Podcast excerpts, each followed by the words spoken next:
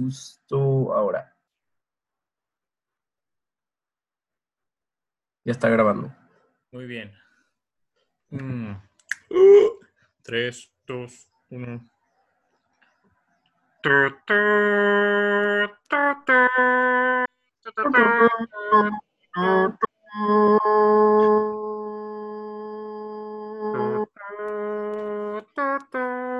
Esto es AV Club, una charla sobre el séptimo arte.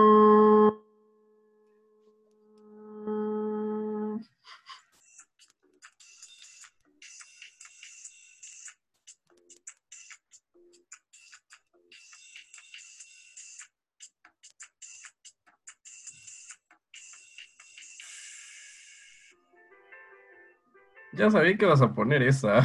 Oh, sí. Hola, ¿qué tal, gente? Muy buenas eh, tardes, días, noches, o sea, la que sea la hora que nos estén escuchando. Eh, esto es el AV Club, una charla sobre el nuevo álbum de Fiona Apple. Ah, Oh, sí. oh, sí. Ah, Sebas, ¿qué opinas del nuevo álbum de, de Fiona Apple? He escuchado unas canciones. Oh, vaya, Eh, vaya. Suena bien. Ok, ok. Em, nada más bien. Mm, Fiona Apple no es mi estilo, man. Ok, lo entiendo.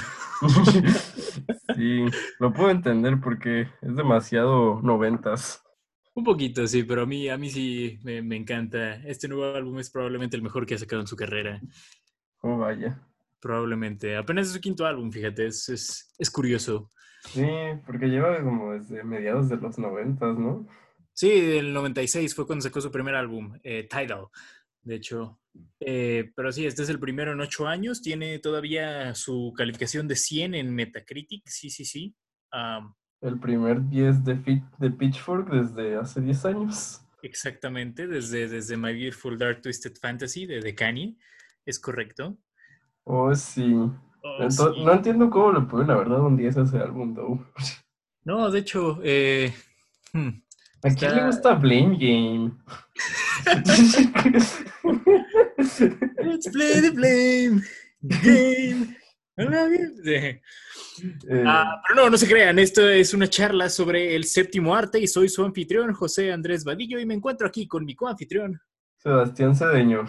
Oh, sí, y el día de hoy vamos a hablar sobre algunas, eh, algunas cuantas películas que hemos visto durante la, durante la cuarentena. Eh, Em, Sí, sí, sí, para este punto han escuchado el podcast pasado, que todavía no lo he subido para cuando estemos grabando esto, pero lo subiré justo después. Probablemente, probablemente recordarán que, que, eh, nos pusimos de acuerdo en ver dos películas de 2004, El Maquinista y Temporada de Patos, además de que hablaremos acerca de, de una película que ha, ha estado haciendo olas últimamente en Netflix, eh, El Hoyo. Oh, sí. Oh, sí. Es- Esa no fue planeada, más bien yo la vi y luego le dije a, a Vadillo de, oye, Oh, sí. deberíamos verla, ¿no? Sí. Y pues vamos a hablar poquito del hoyo. Así que eh, comenzamos con el hoyo, Sebas. ok. Em, ¿Quieres que yo la introduzca? Entonces, Eh, me parece bien. Sí. ok. El Hoyo es una película española que estuvo en circuitos de festivales el año pasado y este año, em, no sé si fue este año o fue el año pasado que Netflix la adquirió. Y Eh, pues sí. ahora, Ajá. y pues ahora es, es una película de Netflix. Oh, sí.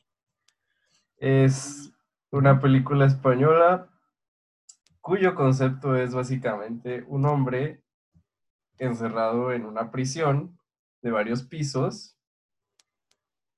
y cada cierto tiempo eh, cambia de, de compañero y de piso y dependiendo del piso en el que esté es la comida que le va a llegar. O sea, si estás en el, no sé, en el piso 3, te va a llegar muchísima comida porque los de los pisos de arriba nomás son dos, entonces Mm. no, no se la han comido tanto, pero si estás en el piso 125 no te va a llegar nada de comida porque todos los de arriba ya se la comieron. Ahí, ahí ya valiste, básicamente. Sí, y ese es el, todo el concepto del hoyo. Sí. A, a decir verdad, atmosféricamente este cinta se siente un poco como un capítulo de Black Mirror, sentí yo. Sí, pero para ser justos, creo que si fuera un capítulo de Black Mirror sería de los mejores. Probablemente, fíjate, probablemente. Ah. Sí. Especialmente si estuviera en una de las temporadas más nuevas, ¿verdad? Sí, pero sí, inclusive si estuviera en las primeras temporadas, este capítulo, bueno, esta película destacaría. Sí, bastante. Ah, me gustó, me gustó bastante esta película. Conceptualmente siento que es, algo muy padre que, no se ve mucho. sí. sí. tengo algunas, algunos problemitas, en cuanto a la lógica misma de la película. más que nada, mi, tengo la, duda de por qué, por qué este sujeto, el protagonista, querría activamente internarse en el hoyo. Nunca me quedó completamente claro. o sea, ¿cómo se lo habían vendido estando fuera del hoyo? Mm, muy buena pregunta. Eh, creo que esa pregunta no la responden. Sí, no. Y podrías argumentar que en realidad no es como, mira, el hoyo ya, ya lo voy a decir directamente, el hoyo es una crítica social para nada sutil. Sí, no, definitivamente. Sí, como su utilidad no es eh, el aspecto eh, que esta película está buscando. No, y de hecho tiene una visión bastante pesimista sobre eh, la raza humana. Sí, forma, especialmente sobre el capitalismo, más que nada. Sí, más que nada sobre el capitalismo, se ve claramente en la película, incluso, o sea, lo, mencionan explícitamente en una parte. sí, ah. por eso te digo, la sutilidad no es un aspecto de esta película que yo destacaría. Sí, no. sí, de hecho hay veces en que eso me sacaba un poquito de la película que, que fuera tan directa en lo que quería decir y no fuera un poquito más metafórica.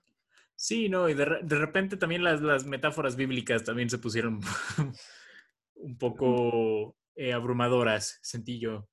Sí, sí, sí, si algo negativo tuviera que decir sobre esta película, como digo, puedo perdonar esos aspectos que hice de los hoyos en la trama, ¿no? Porque al final de cuentas creo que esta película es más, va más por una experiencia que por realmente tener sentido. Sí, no, definitivamente. Em, te buscan como adentrar en el momento. Es, es, de esas películas, pues. Sí, sí, no es una película que busque tanto tener mucha lógica fuera de su propio universo. Sí, no. Pero. Pero sí, eh, ese sería como mi mayor problema. con La falta de sutileza. Sí. Sí, Sí, no, definitivamente. Pero fuera de eso, eh, es una película bastante entretenida y eh, me gustan ciertos giros que le van dando a las experiencias en los distintos pisos. Ah, sí, eso, eso es muy bueno. Sí, o sea, porque y me, me, gusta el hecho de que empiecen en un piso intermedio porque te quedas a la expectativa de, bueno, ¿cómo serán las cosas si se va más abajo? ¿Cómo serán las cosas si se va más arriba? Ha de ser como el paraíso, pero luego ya lo muestran arriba y es como de, bueno, no, realmente no. Eh, no, realmente no. Y luego también una duda que me surgió desde el inicio.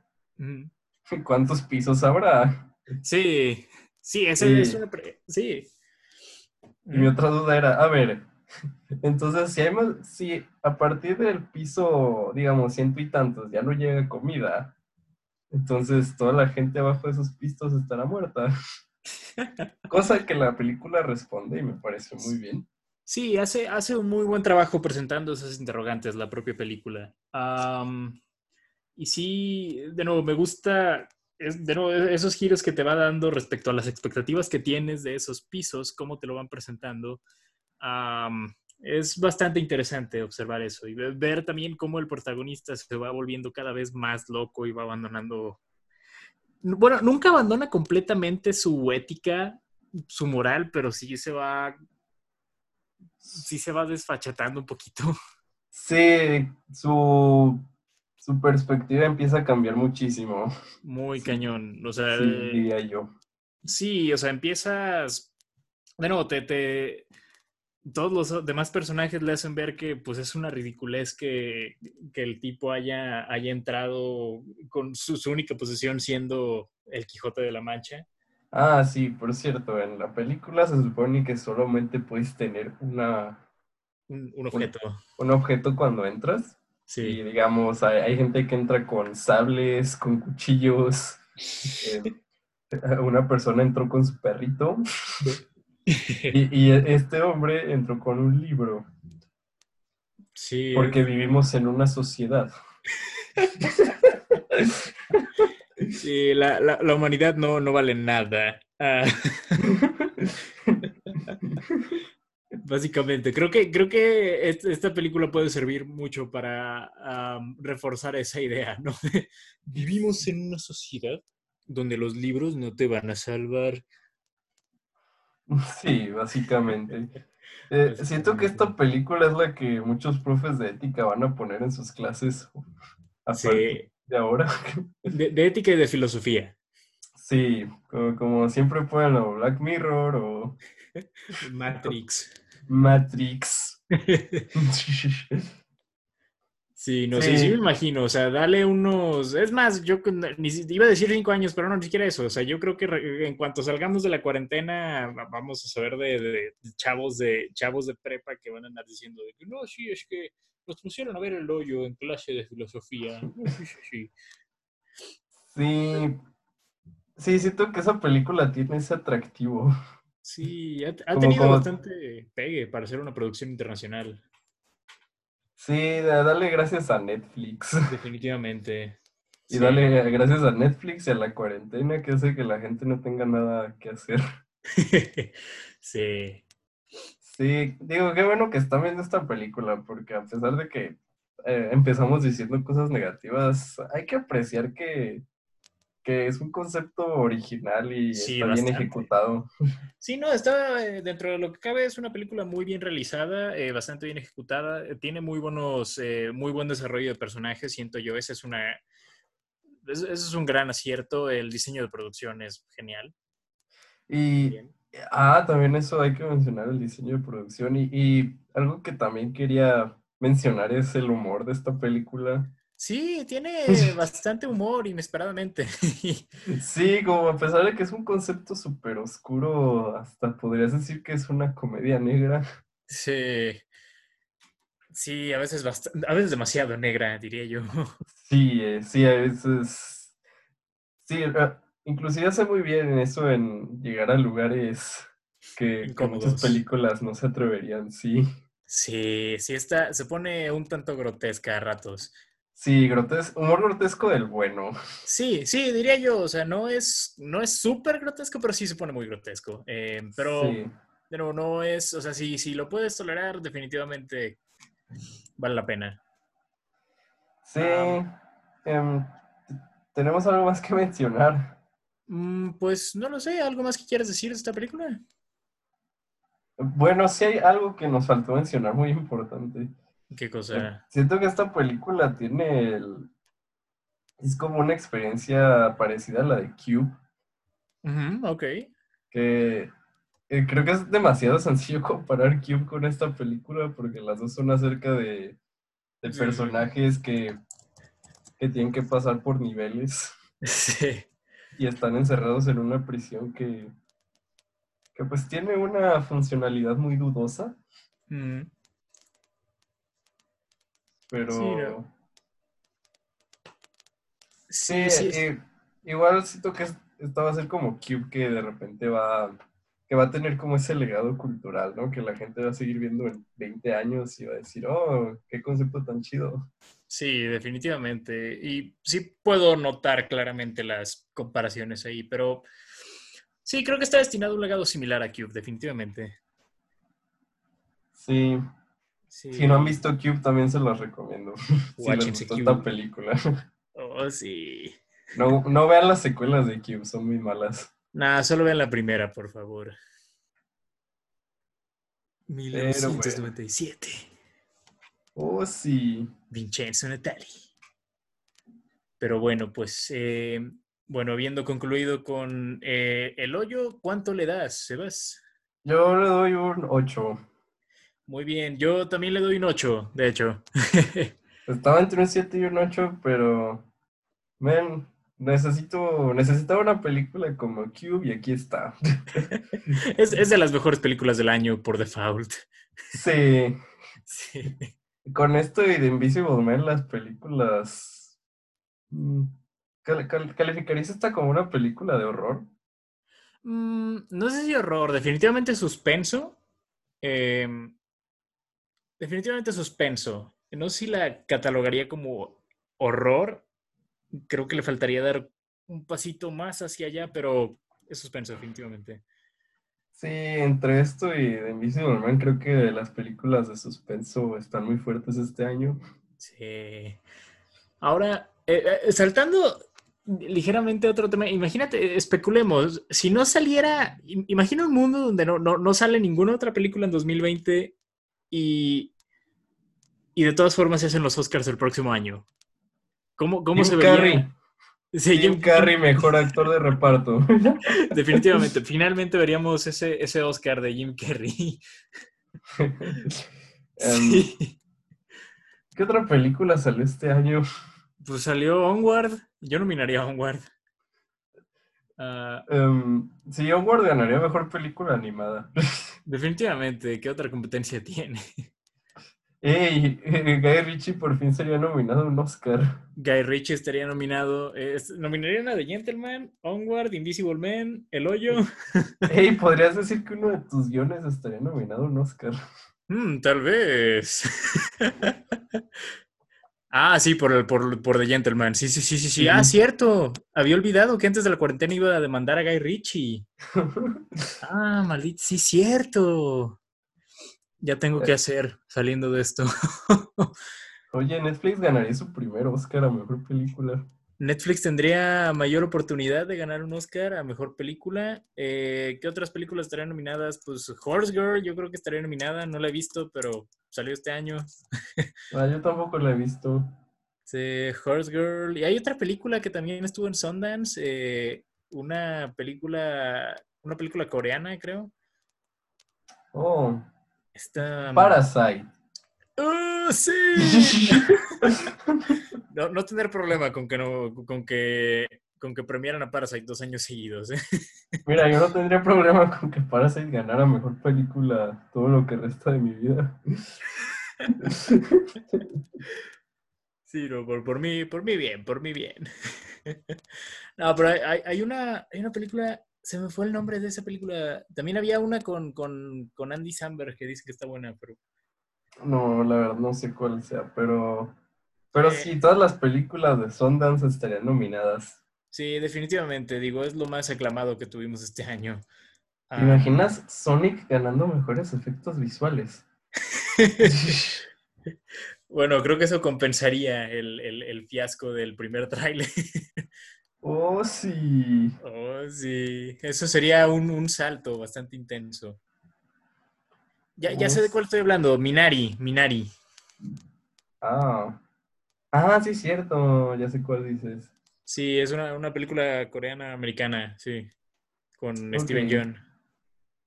Pues va- vayan haciendo los Oscar predictions. Yo, yo tengo todo mi dinero en Jim Carrey, actor de reparto.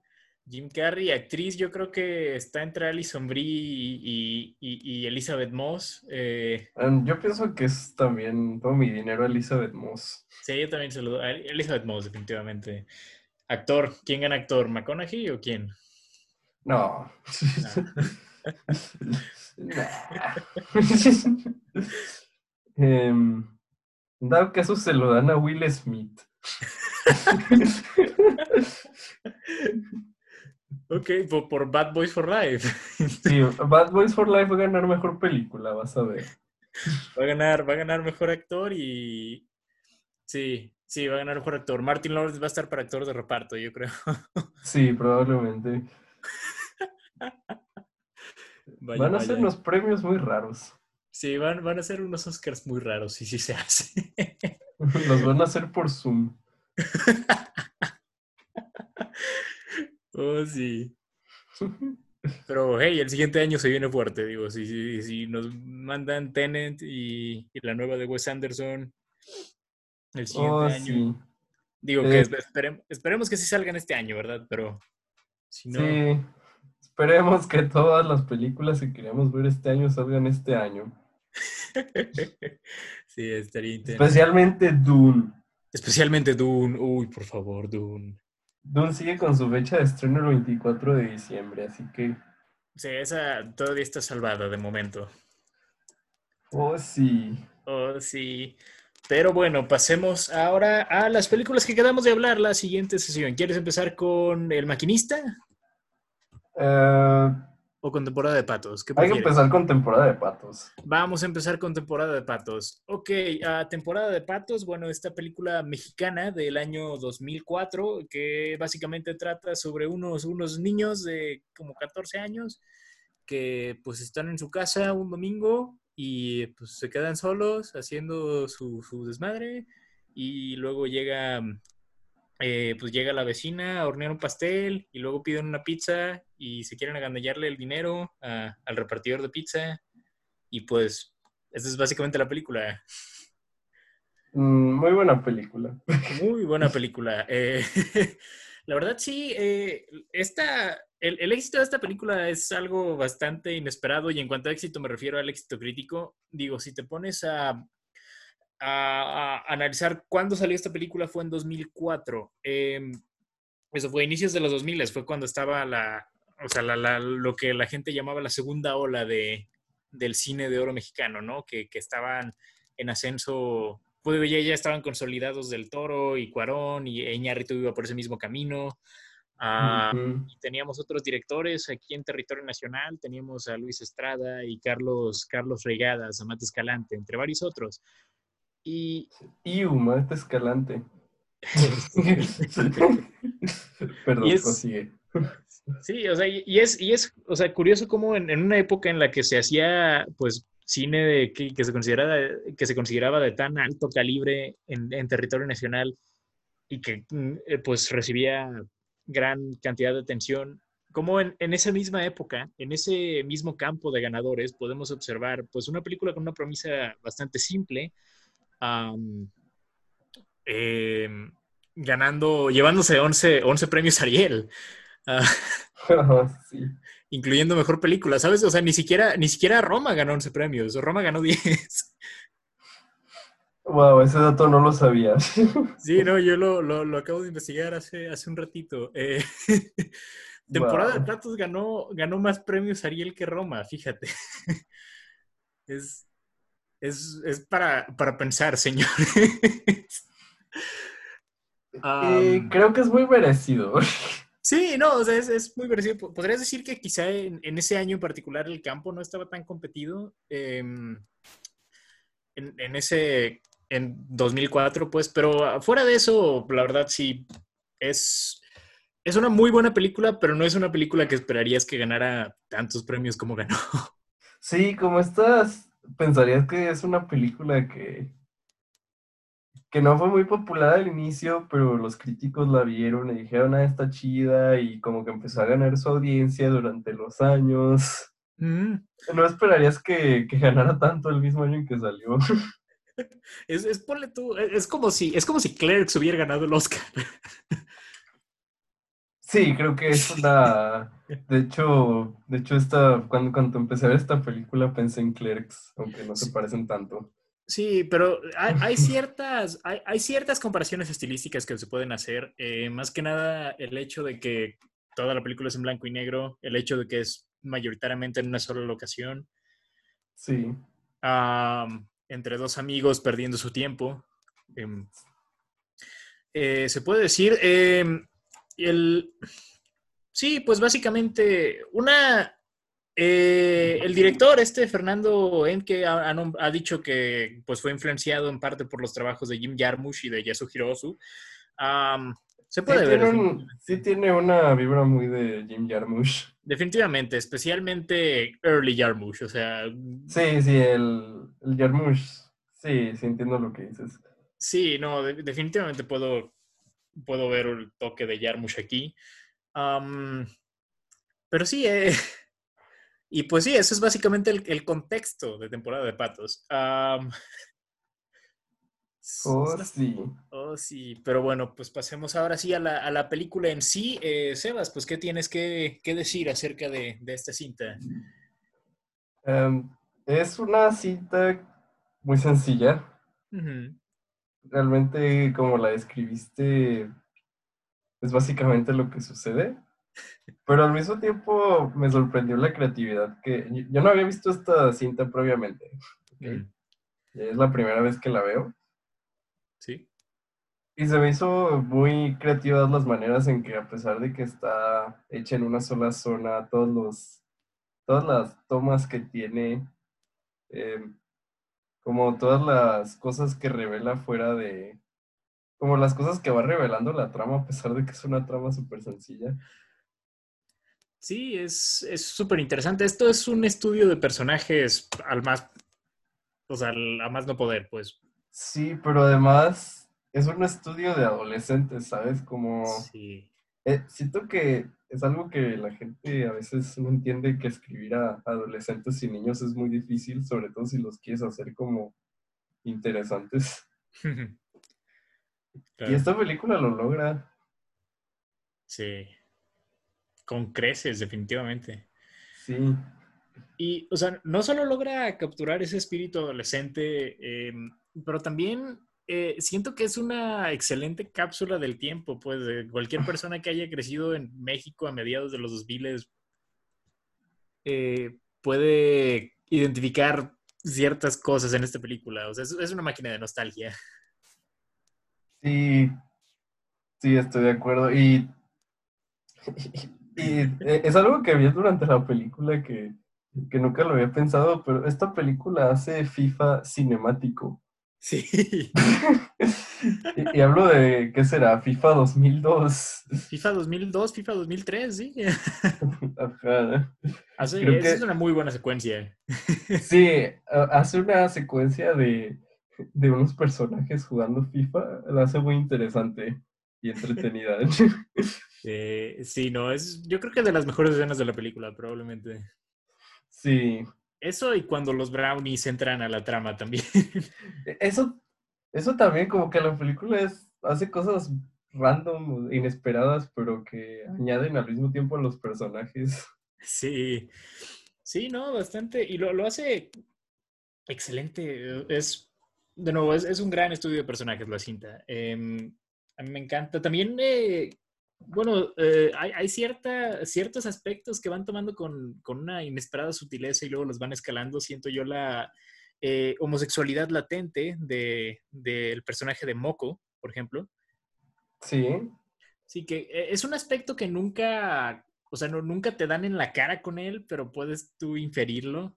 Y me gusta mucho la manera en la que van desarrollando eso.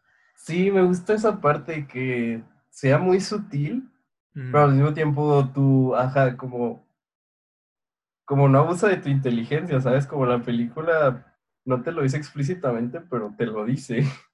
Exacto, e- exacto. O sea, son cosas, son detalles que tú puedes inferir y eso, o sea, pu- puedes ir llenando los huecos de ciertas, eh, de las personalidades de los personajes con eso. Sí, y, y piénsalo, o sea, México, en- una película mexicana en 2004 que eso, pues es muy atrevido, Sí. que no haya sido hace tanto. Hace 16 años. Sí, pero igual tú pensarías, ay, después de los 2000 como ya había más aceptación para la comunidad LGBT, pero, pero en 2004 aquí en México no, no era como lo más ideal poner personajes LGBT en tus... Sí, no, eh, o sea, especialmente ver ese tipo de historias entre, pues, chavos, eh, o sea, no era como lo más visto del mundo, pues. Ujú. Ay, aparte son adolescentes, ni siquiera son adultos. Sí, es el mayor aspecto, o sea, tocarlo de, de esta manera que lo hace ver tan casual, pues, eh, para, para el México de la época no, no era algo tan común, siento yo, tam- también. Sí, sí, es- ese aspecto también no lo veía venir y me sorprendió. Sobre todo porque ni, como la película aparte no es, no toma ese aspecto de manera muy estereotípica, ¿sabes? Sí, no, o sea, que lo... De nuevo, es, es bastante sutil en la manera en la que toca esos temas la película. Y la verdad es que sirve mucho a la, a la historia, pues no rompe con el ambiente. Ajá, Sí. como en vez de sentirse como una desviación forzada, se siente como algo, algo que añade más a los personajes. Sí, algo natural y también es pues un aspecto que no hemos terminado, o sea, que no se termina de abordar, pero no hay necesidad de terminar de abordarlo porque es parte del personaje, vaya, y esto es una, pues es un pedazo de vida del personaje. Sí, no, o sea, no define al personaje, pero definitivamente es un, mm. una, un aspecto que le da como, que le da parte de su... Ajá, profundidad, sí. Sí, que, que, eso, o sea, eso lo podemos ver con todos los personajes realmente, o sea, cómo sus problemas no se terminan de arreglar, pero no hay necesidad de ver cómo se terminan de arreglar. Porque esto es, eh, esto es solo una probada, pues, de lo que es ponerte en sus zapatos. Em, digo, el protagonista que sus padres están divorciando, eh, está la, la, vecina que, pues, pues este, su familia en la pela y solo quiere amigos. Eh, el, repartidor. de pizza cuyos sueños se destruyeron y su, su ex. Sí, que ese también es, es, un arco muy interesante, el del repartidor de pizza. Eh, sí, de hecho yo pensé que, que, el repartidor de pizza iba a ser un personaje como que se iba a ir rápido. Y el hecho de que se haya quedado y realmente haya tenido una historia interesante, no lo veía venir. Sí, no, o sea, yo, yo también la, la, primera vez que, la primera vez que vi esta película también dije, no, pues va a ser personaje incidental, vaya, ¿no? Pero... Sí, como que lo iban a usar para unas bromas y luego ya iba a desaparecer.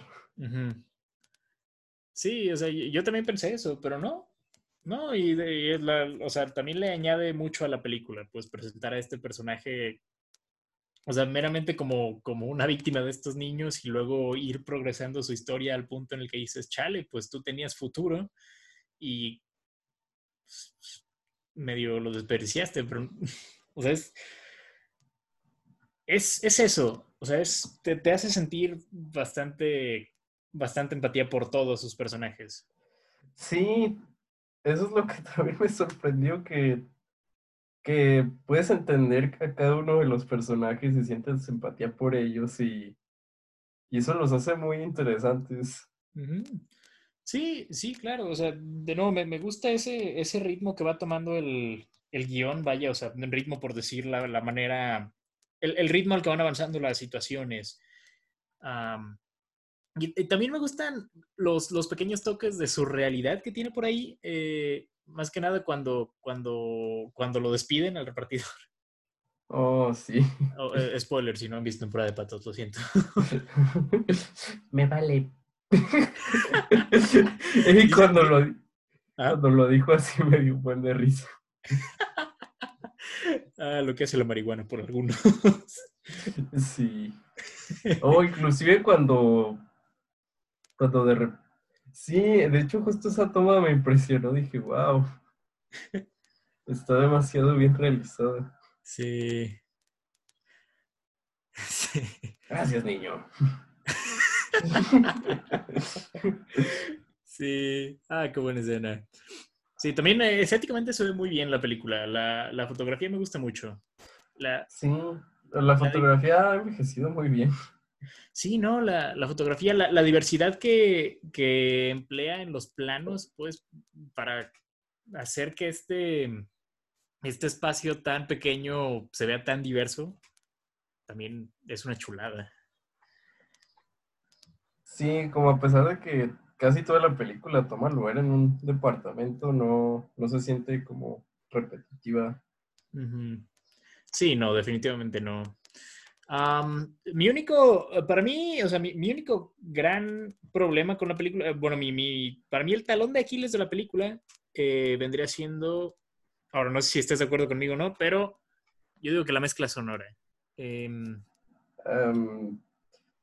mira, debido a las condiciones en las que la vi, no sé si la, no sé si puedo juzgarla por ese aspecto.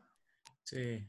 Pero pero sí, había veces en que era difícil escuchar lo que decían los personajes.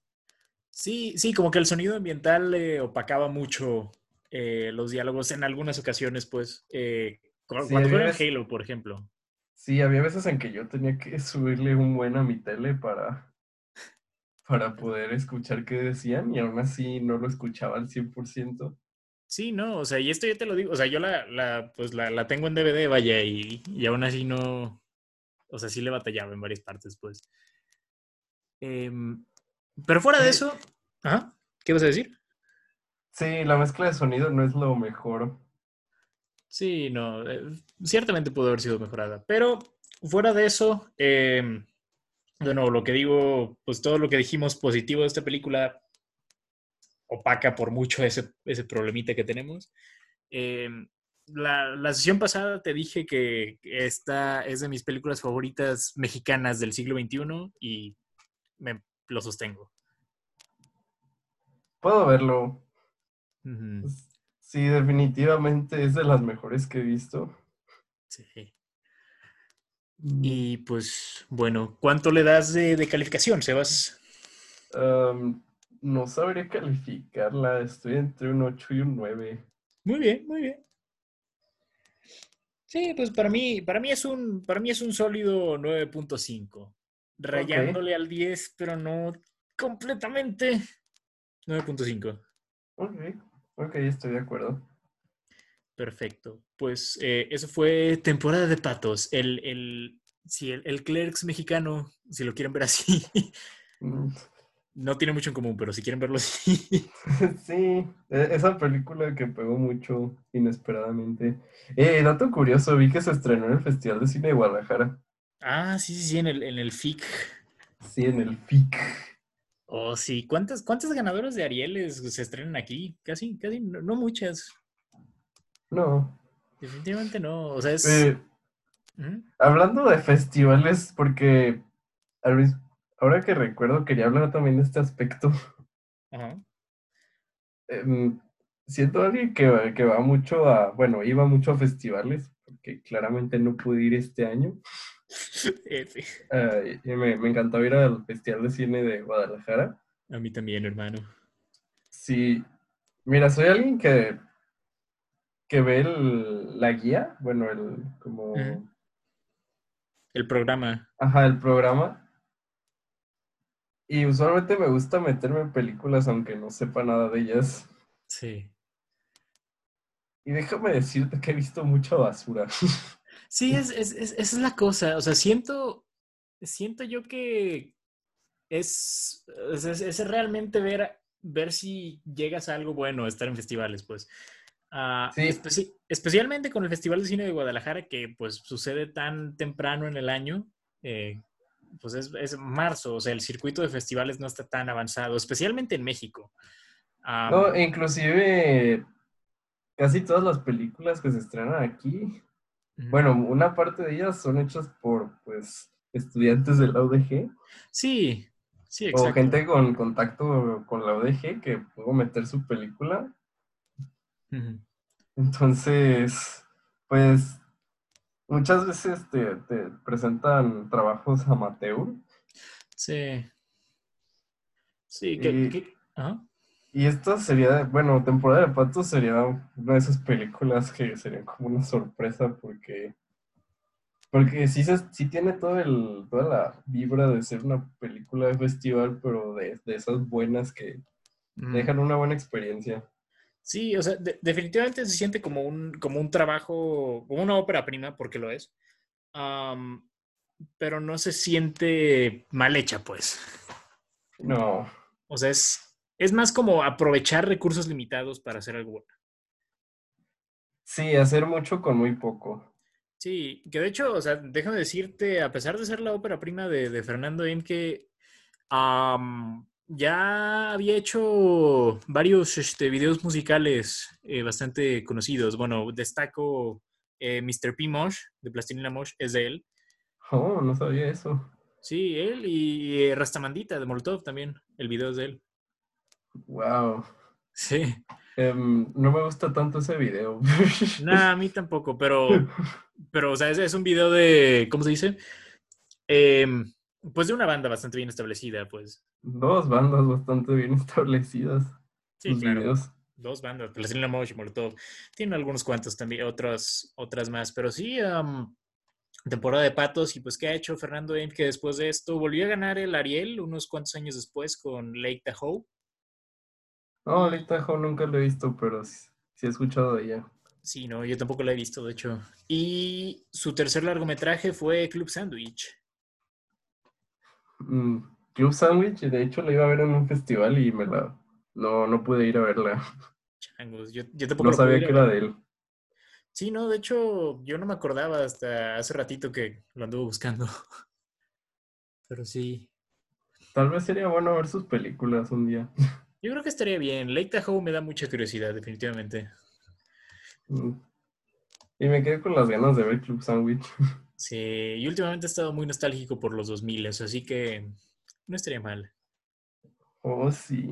Oh, sí, pero bueno, eso fue eh, temporada de patos, ganadora de más Arieles que Roma. Así que ah, ahora Así sí. que si quieren ganar el Ariel, hagan una película en blanco y negro. Oh, sí. Ahí está el secreto, gente. Ahí está el secreto. Pero bueno, pasemos ahora sí a eh, otra película de 2004, porque hoy eh, traemos la nostalgia de 2004 al tope. Eh, pasamos a El Maquinista. El Maquinista, este clásico de 2004, dirigido por Brad Anderson, estelarizado por Christian Bale, una de sus actuaciones más legendarias. ¿Qué nos quieres decir sobre El Maquinista, Sebas? Pues El Maquinista es uno de los thrillers de culto más famoso, si no es que el más famoso de los años 2000. Ujú. Y cuenta la historia acerca de un trabajador de maquinaria que lleva un año sin dormir, no sabemos por qué, y empieza a cuestionar su propia sanidad mediante una serie de sucesos desafortunados. Oh, sí. Eso es poniéndolo leve, claro.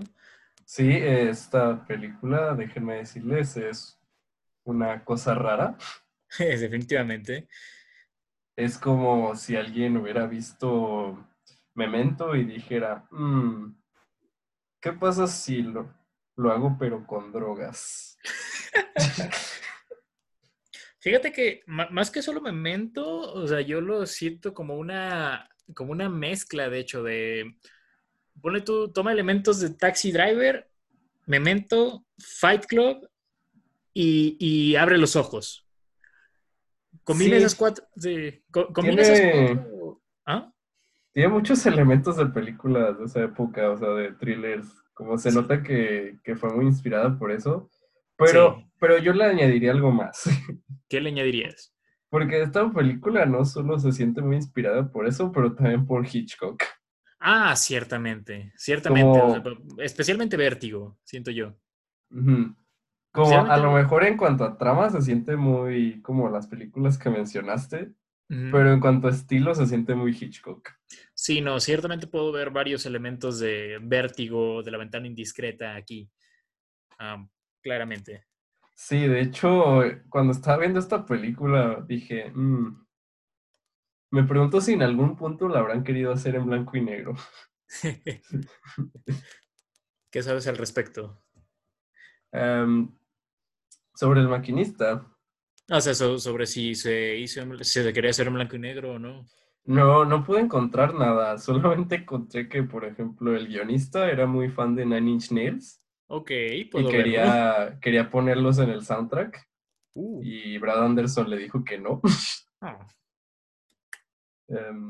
¿qué más? Em, Pensándolo bien, si hubiera desentonado un poco, pero sí, hubiera desentonado un poco, pero pero, pero siento que si, si dijeras qué película es muy Nine Inch Nails, yo diría que esta es la película.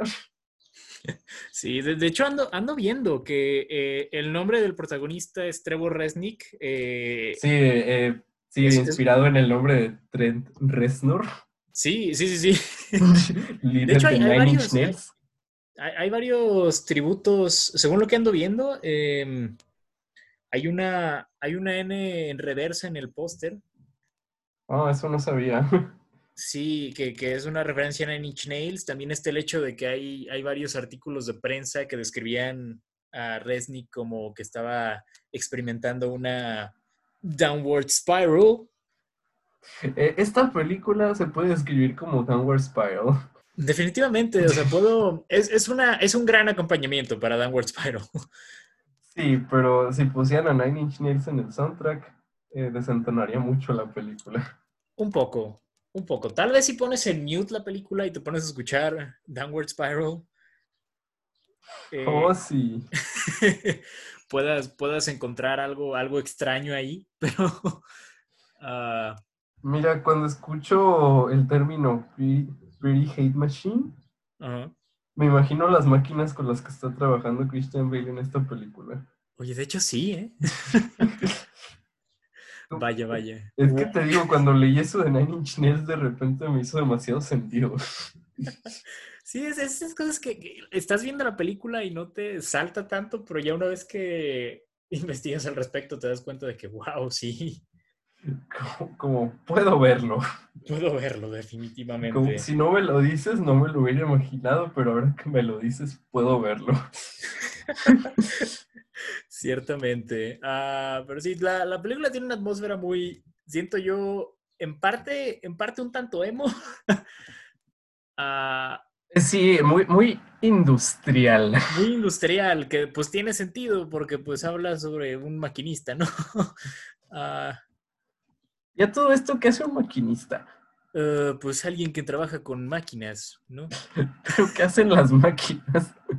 Pues, no sé, nunca me quedó claro qué hacían las máquinas con las que trabajaban. Más que cortar brazos y así, pero... Spoiler. Spoiler, si no han visto el maquinista, pero... Eh, ¿Podemos hablar de spoilers o...?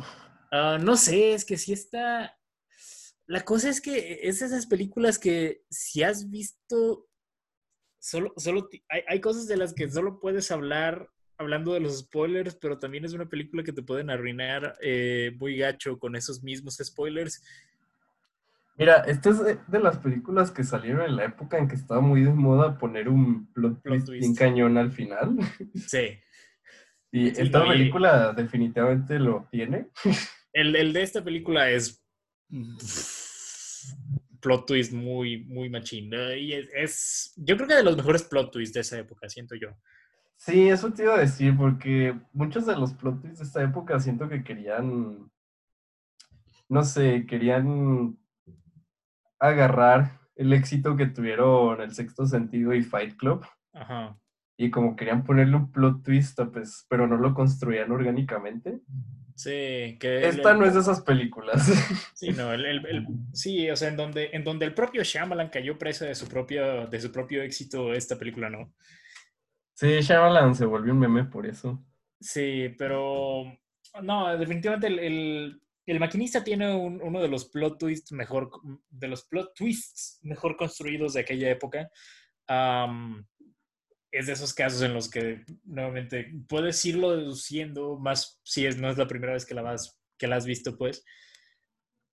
Pero de cualquier forma, o sea, cuando llega dices, wow, pues la, la, historia no tendría sentido si no fuera por este twist. Sí, y otra cosa que, que me saltó, porque hay una parte en que esta película, em, así súper casual, nomás pone a Christian Bale leyendo El idiota de Dostoyevsky. Ah, sí. Y eso nunca vuelve a salir, como, pero la película, en esa toma hace mucho énfasis en el libro. Hmm. Yo dije, bueno, el, puedo ver que el idiota de Dostoyevsky puede hacer que alguien se vuelva loco, pero, pero se me hizo como un énfasis muy raro. Y sí tiene algo relevante para la historia, ¿lo sabías? Eh, pues no estaba, o sea, no, no, estaba consciente de ello viendo la película, pero de nuevo, estoy leyendo que sí tiene cierta inspiración. Pero sí, em, ¿de qué forma, de qué forma es relevante, señor Sebas? Mira, dos personajes en el libro se llaman Marie y Nicolás, ¿ok? Uh. Como yo, yo leí el libro el año pasado, por eso tengo como más o menos fresco esto. Sí, sí, Pero es que se me, como esta película, te digo, como tiene esos ciertos detalles que a lo mejor parecen irrelevantes, pero luego se vuelven relevantes. y por eso pensé, ok, hizo mucho énfasis en el idiota de Dostoyevsky, ¿por qué? Y pues, pues tuviste la película, ¿sabes? Porque eso es relevante, ¿no? Sí, los claro. nombres Marie y Nicolás. Sí. Vaya, o sea, no, no estaba consciente de ello porque yo mismo nunca he leído El idiota de Dostoyevsky, pero sí me pareció extraño que le hicieran tanto énfasis. Sí, Sí, sí, Wow. espero que te sirva ese dato. wow, todo, todo se conecta. Sí, como es esos detalles que no vas a saber a menos que leas El idiota. Sí. Sí, no lo vas a saber viendo la película muchas veces. ¿Qué Ay. tiene de relevante El idiota de Dostoyevsky? Sí, no, no, no, ¿de dónde sacan eso? Hay, ha- hay muchas cosas. ah, eh, volviendo a lo de la atmósfera de la película, me gusta mucho el hecho de que hacen esto de no decirte que es real y que, que- que es producto de la imaginación de, de este tipo, pues, porque todo se ve prácticamente igual. Digo, sí, sí. Dado el hipotético caso de que duraras un año sin dormir, Sí, que obviamente no es posible. sí, obviamente no es posible, pero dado, dado el caso de. Bueno, déjame decirte que hay un caso Oh, de... eh, o sea, voy a traer a Shyamalan de vuelta aquí. Pero, oh. pero ¿recuerdas la película Split? Sí, sí, claro. Hay un caso real de un hombre que tenía 24 personalidades. Ok. Y esto está registrado, o sea, es como, no, no te estoy, bueno, por lo menos lo que sé, no te estoy diciendo nada que no sea real. Es verídico. Pero, ajá, es verídico, creo que sí hay registros de todo esto, pero el men eh, nunca dormía, lo que pasaba es que sus personalidades dormían y una estaba despierta. Ah, vaya. Entonces, en teoría, su cuerpo nunca dormía, lo que dormía era como sus personalidades. Hmm. Ya, ya, como su, los fragmentos de su mente. Ajá, entonces, quién sabe, a lo mejor es posible, pero... Pero igual, no, Nomás- no- no es algo común. Sí, nomás Sí. quería darte ese dato, porque sí lo había pensado, ok, un año sin dormir, eso es posible. Ha pasado. A lo mejor, Sí, pero sí. tampoco te quiero confirmar 100% que pasó. Sí, no, pero o sea, definitivamente, dado el hipotético caso en el que fuera posible no dormir un año, definitivamente verías las cosas como, como Christian Bale. Am, que no sé, no sé por qué, pero eh, esta vez como que me estaba adentrando en el mismo sentimiento que él, o sea, como que yo también sentía que llevaba un año sin dormir. Eh, creo que todos sentimos lo mismo en este momento. Sí. Esta película se volvió extrañamente relevante. Ahora, pasemos, a, pasemos al trabajo de, de- de Christian Bale. Oh, sí, el, el famoso bajo de peso. el famoso, sí, el, el famoso bajo de peso de, bajón de peso de Christian Bale en esta película es legendario. Eh, digo, cuando hablamos de los extremos a los que a los que va Christian Bale para hacer una película, siempre el maquinista es el primer título que, sa- que salta ahí. O sea, es- siempre es lo primero que se viene a la mente cuando hablamos de las modificaciones físicas que se ha hecho Christian Bale. Sí, eh, mira, para poner a la gente en contexto, Christian Bale, antes de, antes de empezar a, antes de aceptar el rol para esta película, pesaba 173 libras, ¿no? Que más o menos son mm, como 82 kilos, no, no estoy seguro, no sé hacer matemáticas. Ah, creo que un poquito más, pero a ver. 85 kilos, no sé. Sí, algo así. Bueno, digamos que 85 kilos, ¿no? Ah, pues Christian Bale bajó su peso para empezar a grabar a, a 110 libras, que son como, ¿qué serán? 54, 55 kilos. O sea, el men bajó 30 kilos. Pues estuvo, estuvo intenso. O sea, se supone que Christian Bale comía solamente. Comía solamente una, una manzana y una lata de atún para llegar a esa meta. Sí, para el, para, bueno, cuando llegó la fecha para empezar a grabar esta película, Christian Bale ya no tenía músculos. No, para nada. Fue cambio muy cañón. Y- Sí, Sí, y aparte, o sea, lo que lo hace todavía más impresionante es el hecho de que su siguiente película fue Batman Inicia y en, en, en, en, en tan solo seis meses, en tan solo seis meses tuvo que aumentar 45 kilos. Wow. Wow. Literal, Está- ci- 100 libras. Ese hombre está loco. Ese hombre Está loco. O sea, Christian Bale, no sé cómo es que sigue saludable. Sí, eso no debe ser saludable. No, De hecho, de hecho, leí que Christian Bale quería bajar todavía más para esta película y los productores le dijeron que en él, que, no, hombre. que no te queremos vivo. ¿Se quiere matar o qué? Oye, Sí. compa, existen efectos especiales. Sí, creo que, creo que, o sea, Christian, o sea, to- to- todo esto que, que Christian Bale ha hecho es la, es la prueba de que Dios existe. Si me preguntan. Mira, leí que a Christian Bale le gustaba eh, hacer la, le gustó hacer esta película porque le daba cierto placer todo el esfuerzo que necesitaba para grabar sus escenas. Ok. Entonces, Christian Bale no es un dios. Yo pienso que Christian Bale tiene un pedo mental. Probablemente. No, o sea, yo digo, el, el hecho de que siga vivo es, es- o sea, de, de que Diosito lo proteja. Oh, bueno.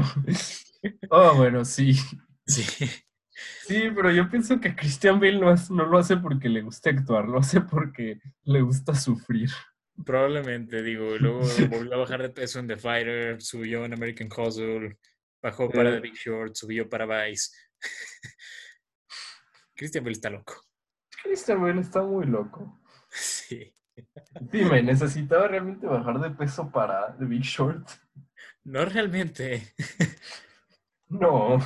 Y luego, o sea, justo después de Vice, ahora hizo Ford y Ferrari, pues. Mira, Christian Bale es muy buen actor, pero me preocupa su salud. A mí también. Yo espero que recapacite eventualmente. Sí, yo espero que recapacite y se quede bien. Espero que no se vuelva como Marlon Brando. Sí, no, tampoco. Ok, Pues sí. pero, pero fuera del aspecto de su peso, que pues es lo más superficial. Sí, no, fu- fuera, fuera de eso hace, hace un excelente trabajo. Yo creo que es, o sea, podrías debatir qué es su mejor actuación. Me debato entre esta y American Psycho. Sí, que de hecho la palabra psycho es mencionada muchas veces Bastante.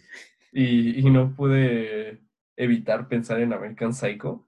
Es- especialmente en la, en la primera escena de la película, que, o sea, ves a, ves a este personaje, tal vez, eh, leve spoiler, pero ves a este personaje enrollando este cadáver en, en una... en A mí una- es la primera escena de la película. Sí, es, es la primera escena, no tengo spoiler realmente, pero am, ves a este personaje enrollando a, a, a, pues a, a esta otra persona en, en una alfombra. Mi- la, la primera conexión que hice fue American Psycho.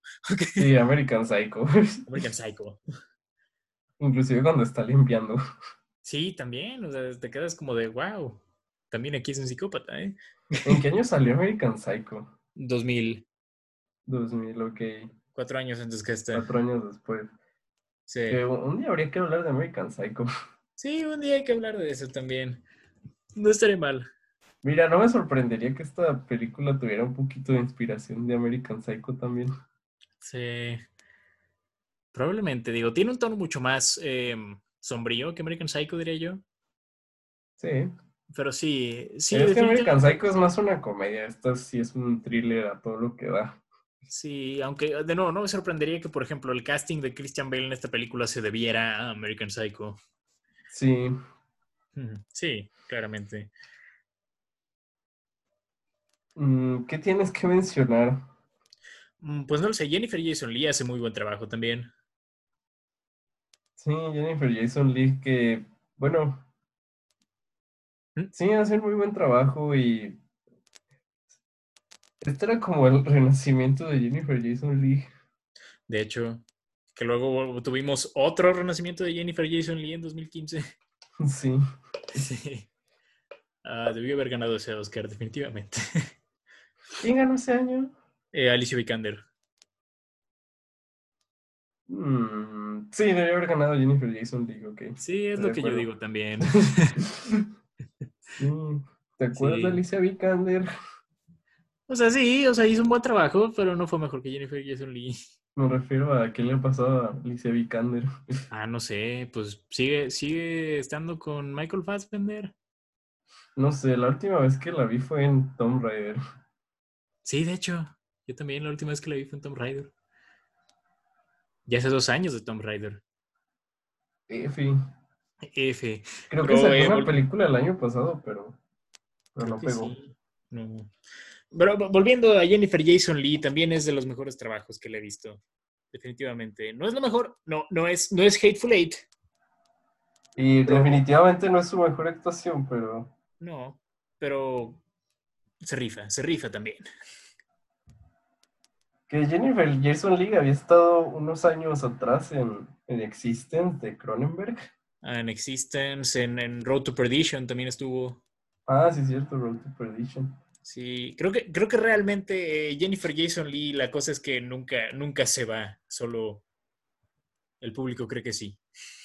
Es que Jennifer Jason Leigh es más una actriz que, que hace roles roles como más secundarios, pero los hace muy bien. Sí.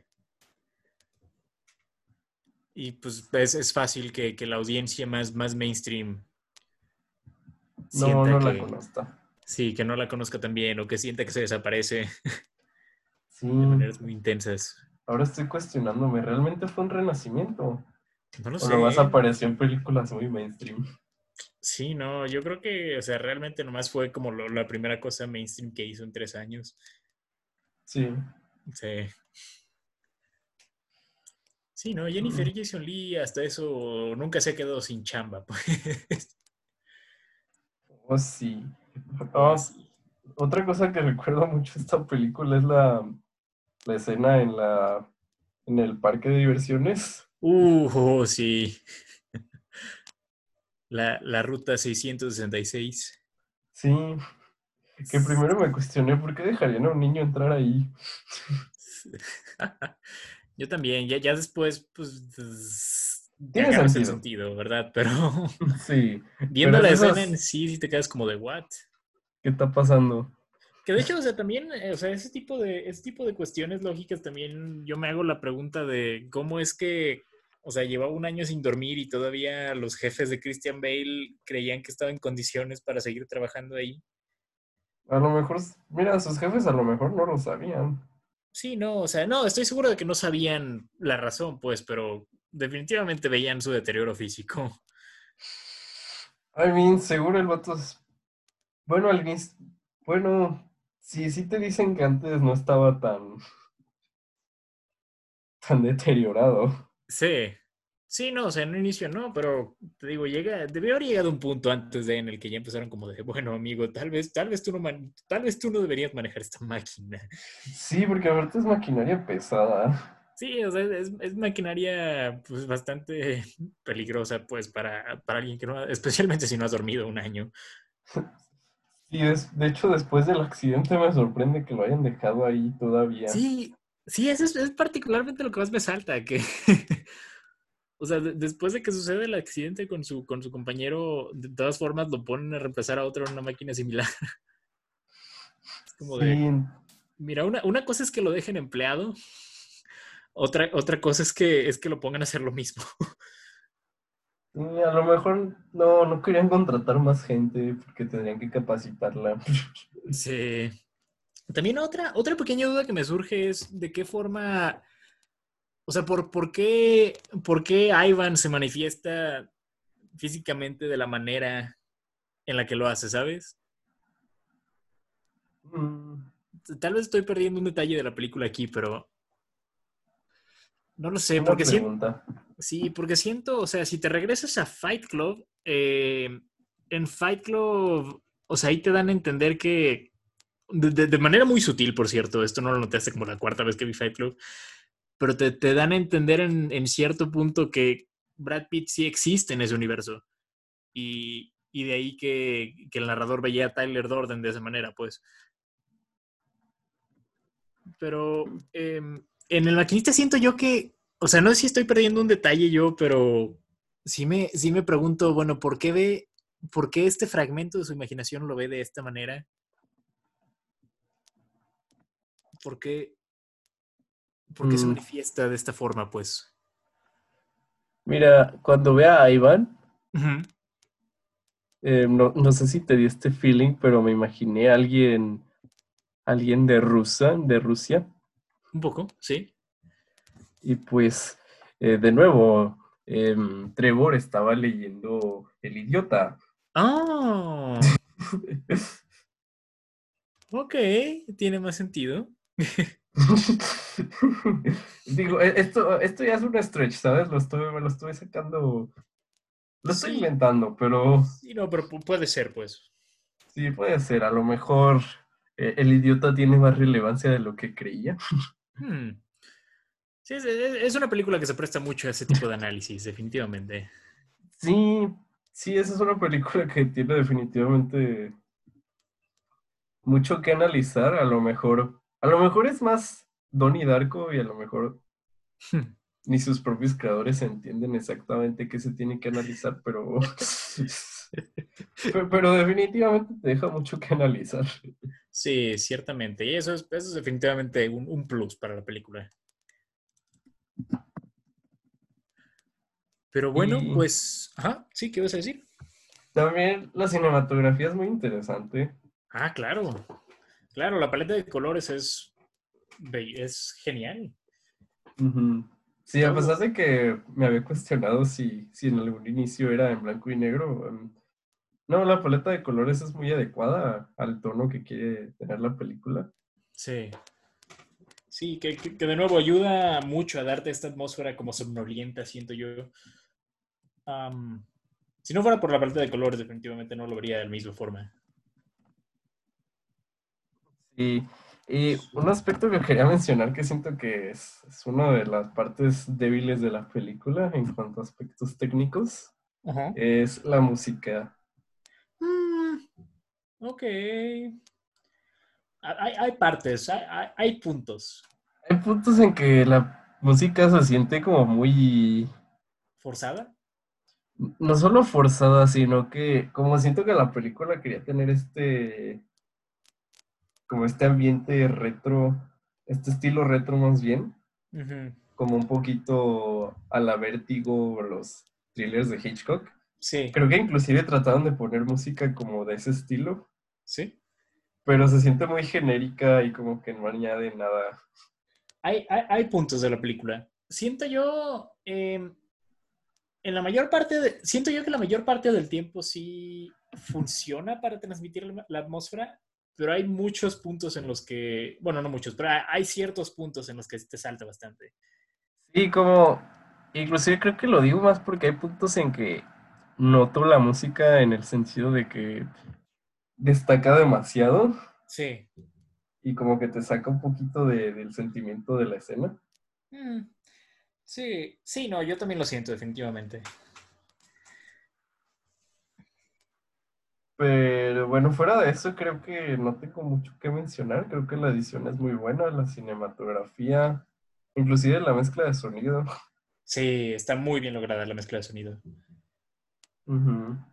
Y la, la trama en sí tiene muchas cosas que revelar y las va revelando y todo se va conectando. Sí, la, la- la forma en la que va progresando la trama es una genialidad. Y de nuevo, al momento en el que llegamos a ese plot twist es genial, es hermoso. El, el final es también genial. Sí, y esta película se ha vuelto, bueno, ha sido de las que más ha sobrevivido esa época de los años 2000, Ujú. De ese género.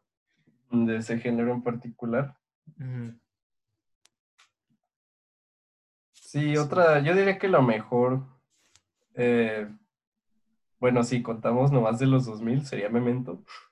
Sí, sí, definitivamente. El, el, el- el thriller cerebral de los viles por excelencia es Memento. Este vendría siendo segundo o tercer lugar. Pero- ¿cuál dirías tú que es top 3? Memento, el maquinista y qué otra. Donnie Darko también podría ser. Donnie Darko. Mira, Donnie Darko le he perdido un poquito el respeto, pero Hay, Donnie Darko, no sé, le, te- le tengo mucho cariño. Pues hay cosas con las que sí digo. "Eh". Ah, Donnie Darko es una de esas películas que hay puntos en los que se vuelve un tan. Hay, hay puntos un poco estúpidos, pero puedes ver que tal vez esa fue la intención. Entonces, como de. "Mm, Bueno. O sea, puedes hacer un argumento hacia el hecho de que Donnie Darko es una comedia, pues. Sí. Sí.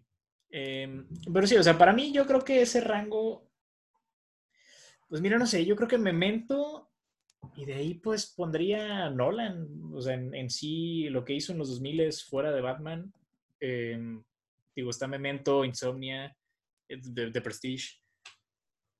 Yo no pondría de Prestige tan alto, Ah, ok. pero digo, se te olvida una muy importante, ¿Cuál se me olvida? Mulholland Drive. ¡Ay, Mulholland Drive! Claro, claro. ¿Sabes qué? Top 3 sería, en cuanto a ese género, 2000 particularmente la época principios de 2000 Memento, Mulholland Drive, y de ahí, ay, me debato, no sé si Donnie Darko o El Maquinista, uno de esos dos. Mm, ok. ok. Mira, creo que en los 2000 fue, un- fue una época muy buena para este tipo de thrillers. Sí, digo, Nolan fue el más destacado en el género y, y obviamente tienes a, a Lynch, Sí. pero Ah, Inland Creo- Empire también es muy buena. Island Empire, sí, pero pues creo que, creo que tienes demasiado ejemplos de thrillers de los años 2000 Ujú. que creo que sería difícil decidir porque, ve, te, te voy a listar los que, los que acabo de, mira, acabo de buscar Sí. a ver qué, qué thrillers salieron en esa época. Mira, está Memento, ¿ok? Ok. Mulholland Drive, Sí. Zodiac, So- ay, claro, Zodiac. Identity, Identity, sí. El Maquinista, Ujú. Colateral, Ojo, sí, sí. Collateral también muy buena. ujú, Oldboy, Oldboy. Ah, ¿sabes qué? No, entonces el, el top 3 es el top 3 es Memento, Oldboy, Mulholland Drive. ok, A History of Violence, También muy buena. Caché, Uh. Memento, Oldboy, Caché. eh, Los Otros, Ah, también muy buena, sí. em, esta es la favorita de los normies, eh, El. Efecto Mariposa. Ah, sí, también el, el efecto mariposa. El efecto mariposa es, es una cápsula, pero no en el buen sentido. No, fíjate que nunca la he visto completa. Eh, yo sí la vi hasta el final donde ponen, donde ponen Oasis. Ah, vaya. No, he escuchado que hay varios finales. Sí, también. eh, me sé el plot twist. Sí, no es muy bueno. No. ¿En qué otra? Eh, Unbreakable es un thriller. Unbreakable, sí. Mm, No Country for Old Men. Uf, uf, uf, uf. Cielo santo, el campo, el campo se va ampliando. Minority Report. Minority Report, sí. eh, Gone Baby Gone. Con Baby Gone. Eh, sí, creo que creo que hay demasiados. Para no partirme más el corazón, yo creo que, yo creo que dejaré el top 3 así. Eh, Children of Men. Children of Men, uff. Yo creo que, yo creo que el top 3 se quedará como Memento, Ca- Memento, Oldboy, Caché. Luego en cuarto lugar pongo No Country for Old Men. Vaya. Y es, Ah. me, la, me la pensé mucho, ¿no? Country for Old Men es clásico, pero Repasando todo esto, eh, no, no creo poder hacer un top 3, men. sí, no, está, está muy intenso eso. Eh, Mul- Mulholland Drive sería número 5. ok. Sí. Sí, ahora que lo pienso, el maquinista en retrospectiva no, no es de los mejores de los 2000. No, pero sí es muy bueno. Sí, ¿Cuán- Sí. ¿Cuánto, ¿Cuánto le das tú, Sebas? ah, lo, lo pensé muy bien y creo que voy a darle un 9. Ok. Ok. Yo, yo también me la pensé, fíjate. Yo creo que. Yo creo que se queda en un 9 para mí. Tal vez rayando en un 10, pero 9. Ok, Ok. pues. Muy bien. Pues eso, eso es todo por hoy, entonces. Sí. Muy bien, muy bien. Pues este, wow, los thrillers de los 2000, uff. Eh, sí, no, nunca me había puesto a pensar en, en lo vasto que es el género. Ni yo, fíjate, ni yo. muy Sí, hay, hay demasiados buenos thrillers. Muy bien, pues de momento vamos a dejar eh, esto aquí, Sebas, pero muchas gracias por acompañarnos el, el día de hoy. Bueno, nos falta decidir qué vamos a ver el, el próximo Ivy, ¿no? Sí, de hecho, eh, te iba a decir ahorita eso también. Oh, oh, bueno. Te dejaré que ya te estás despidiendo. primero. Sí. Ok. Ah.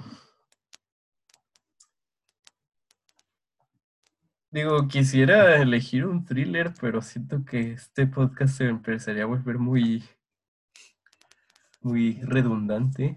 Un poco. Así que... ajá. Espera, no, no había planeado qué película sugerir hoy, así que... Dame, Sí. dame unos segundos. Muy bien, muy bien.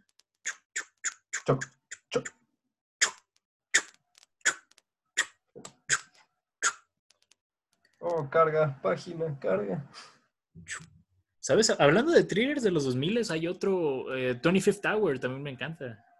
Ah, 25 Towers, es cierto. 25th Tower. Ah, Stay también. Stay también, El Umbral. Sí. Sí.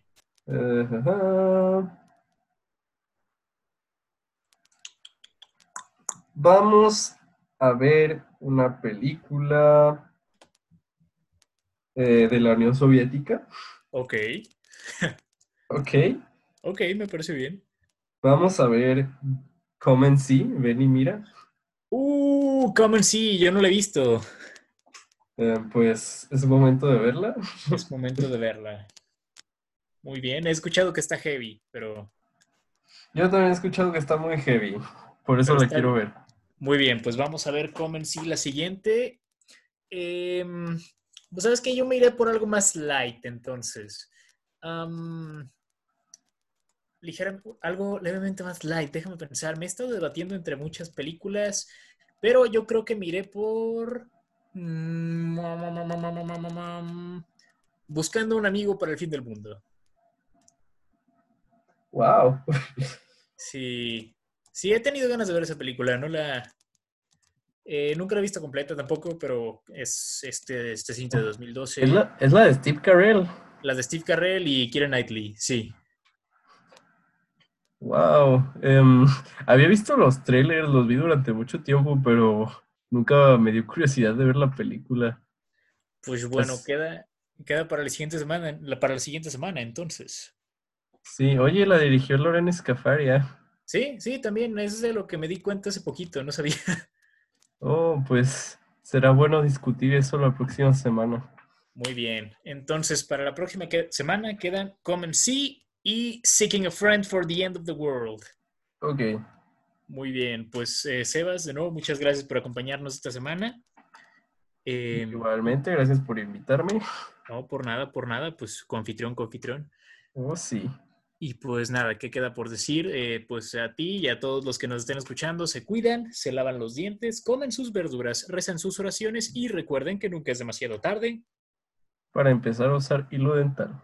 Oh, sí. Hasta pronto. ¿Y dónde dejé mi teléfono? Ah, quería poner, quería cerrar con Fiona Apple. Ah. Um, Ah, ah, ah. puedes cantarla. Sí, pero no. You love me, love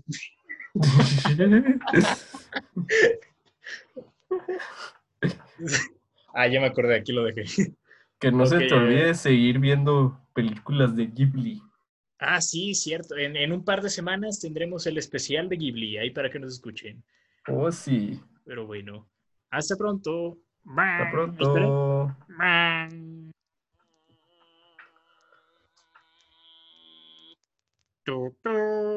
Esto fue AV Club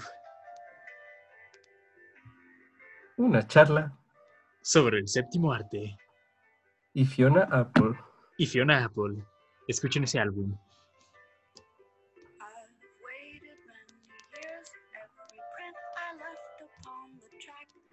Y así quieres dejar de grabar todo.